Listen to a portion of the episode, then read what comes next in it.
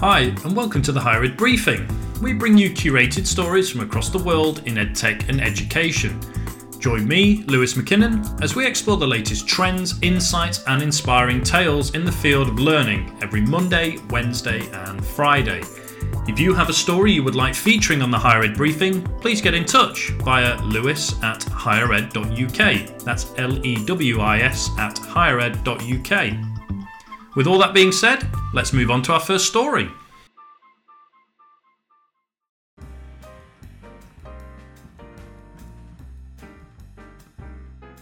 Our first story today brings back fond memories of being in Europe, as old friends at the European Commission on the 15th of November adopted the proposal for a council recommendation called Europe on the Move, a learning mobility opportunity for everyone as part of the Talent Mobility Package.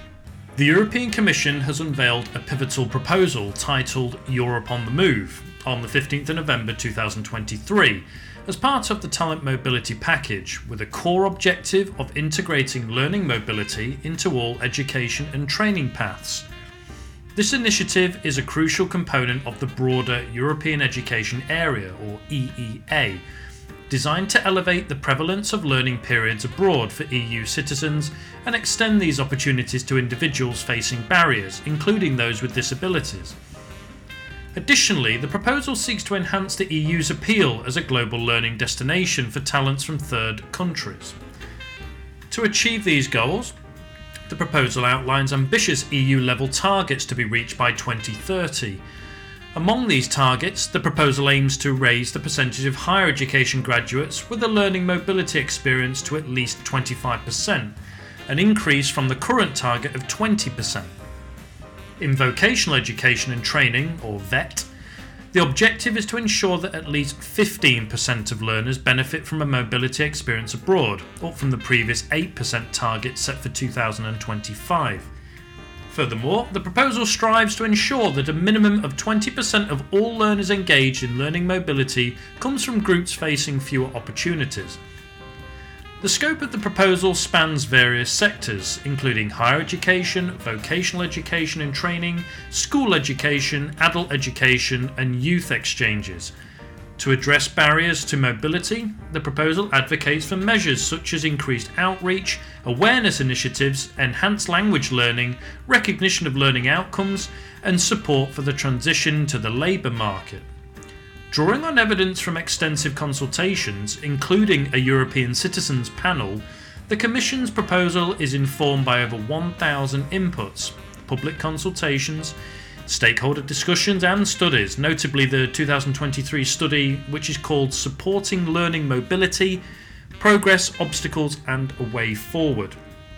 The European Citizens Panel, comprising 142 randomly selected individuals, representative of EU diversity, providing 21 recommendations to enhance access and participation in learning experiences abroad, irrespective of age.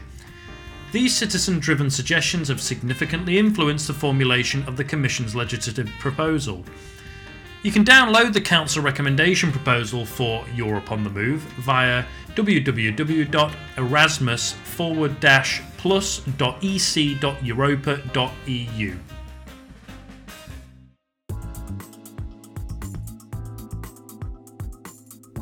Before we get to our second story today, I wondered if I could ask a favour.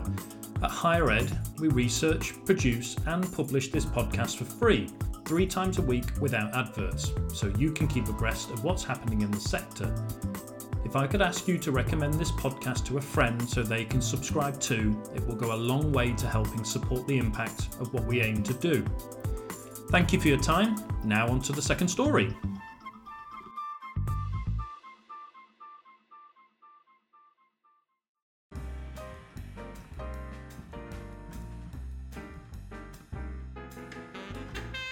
Our second story is another one of those fantastic collaborations between a public sector institution and a startup, combining innovation with ambition.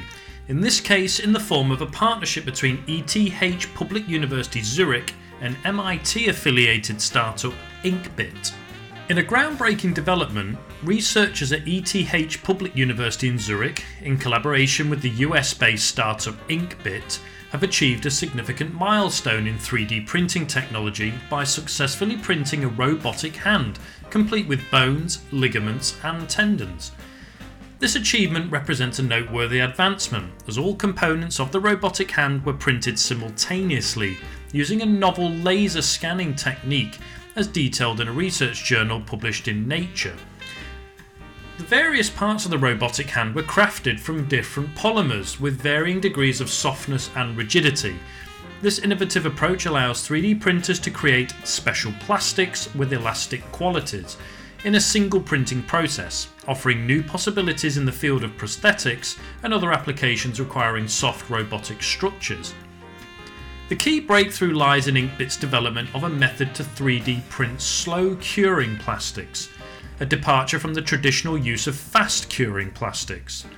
This hybrid printing method brings several advantages, including increased durability and enhanced elastic properties, Notably, it enables a more accurate mimicry of natural structures, exemplified by the intricacies of the robotic hand. According to ETH Zurich robotics professor Robert Katzschmann, robots made of soft materials, such as the developed hand, possess advantages over conventional metal robots, as they pose less risk of injury when working with humans and are better suited for handling fragile goods. The printing process still occurs layer by layer, but an integrated scanner continually monitors the surface for irregularities before instructing the system to transition to the next material type.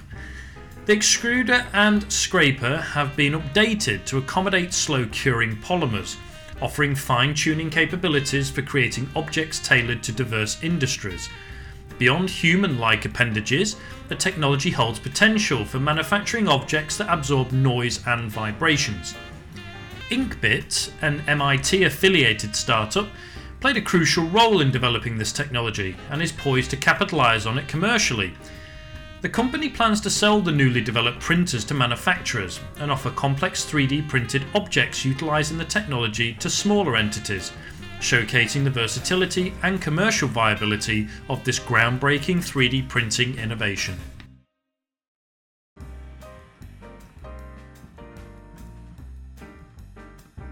I've developed a much greater appreciation for early years childcare since my daughter was born three and a half years ago, and I've come to realise how substantial the support structure is in the UK.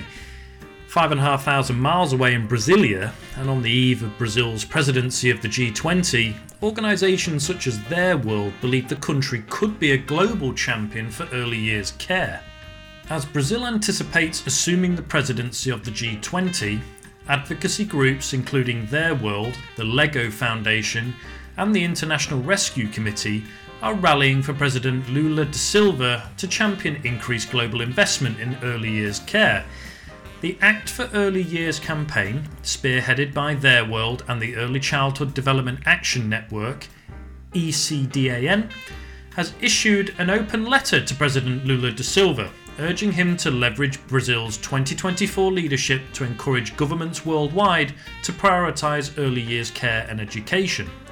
Brazil, known for its commitment to children's rights and early childhood development policies, now has a unique opportunity to influence global policy and economic matters through the G20 presidency the campaign highlights the stark reality that over half the world's young children lack access to essential childcare and pre primary education, exacerbating inequality and diminishing their future prospects.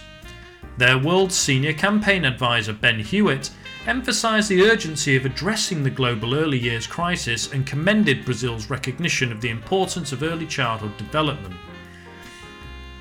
The call to President Lula da Silva is to rejuvenate the G20 initiative for early childhood development, established in 2018, an advocate for new commitments prioritising investments in early years care. The initiative is seen as crucial in the face of persistent underfunding of early years care worldwide. The alarming statistic from a global poll by Theirworld reveals that 68% of parents in Brazil struggle to afford childcare underscoring the widespread challenges faced by families. Brazil's G20 presidency, beginning on December 1st, aligns with its vision of building a fair world and a sustainable planet. Advocates stress that early years care is integral to this mission, as it lays the foundation for a prosperous and equitable future. The campaign also draws attention to the disproportionate impact of the global childcare crisis on women due to existing gender norms. The high costs and limited availability of early years support often force women out of the workforce, resulting in negative consequences for families, businesses, economies, and tax revenues. The broader goal is to encourage Brazil to champion new targets for action under the G20 initiative, addressing the pressing need for increased investment in early years care to foster a more just and sustainable global future.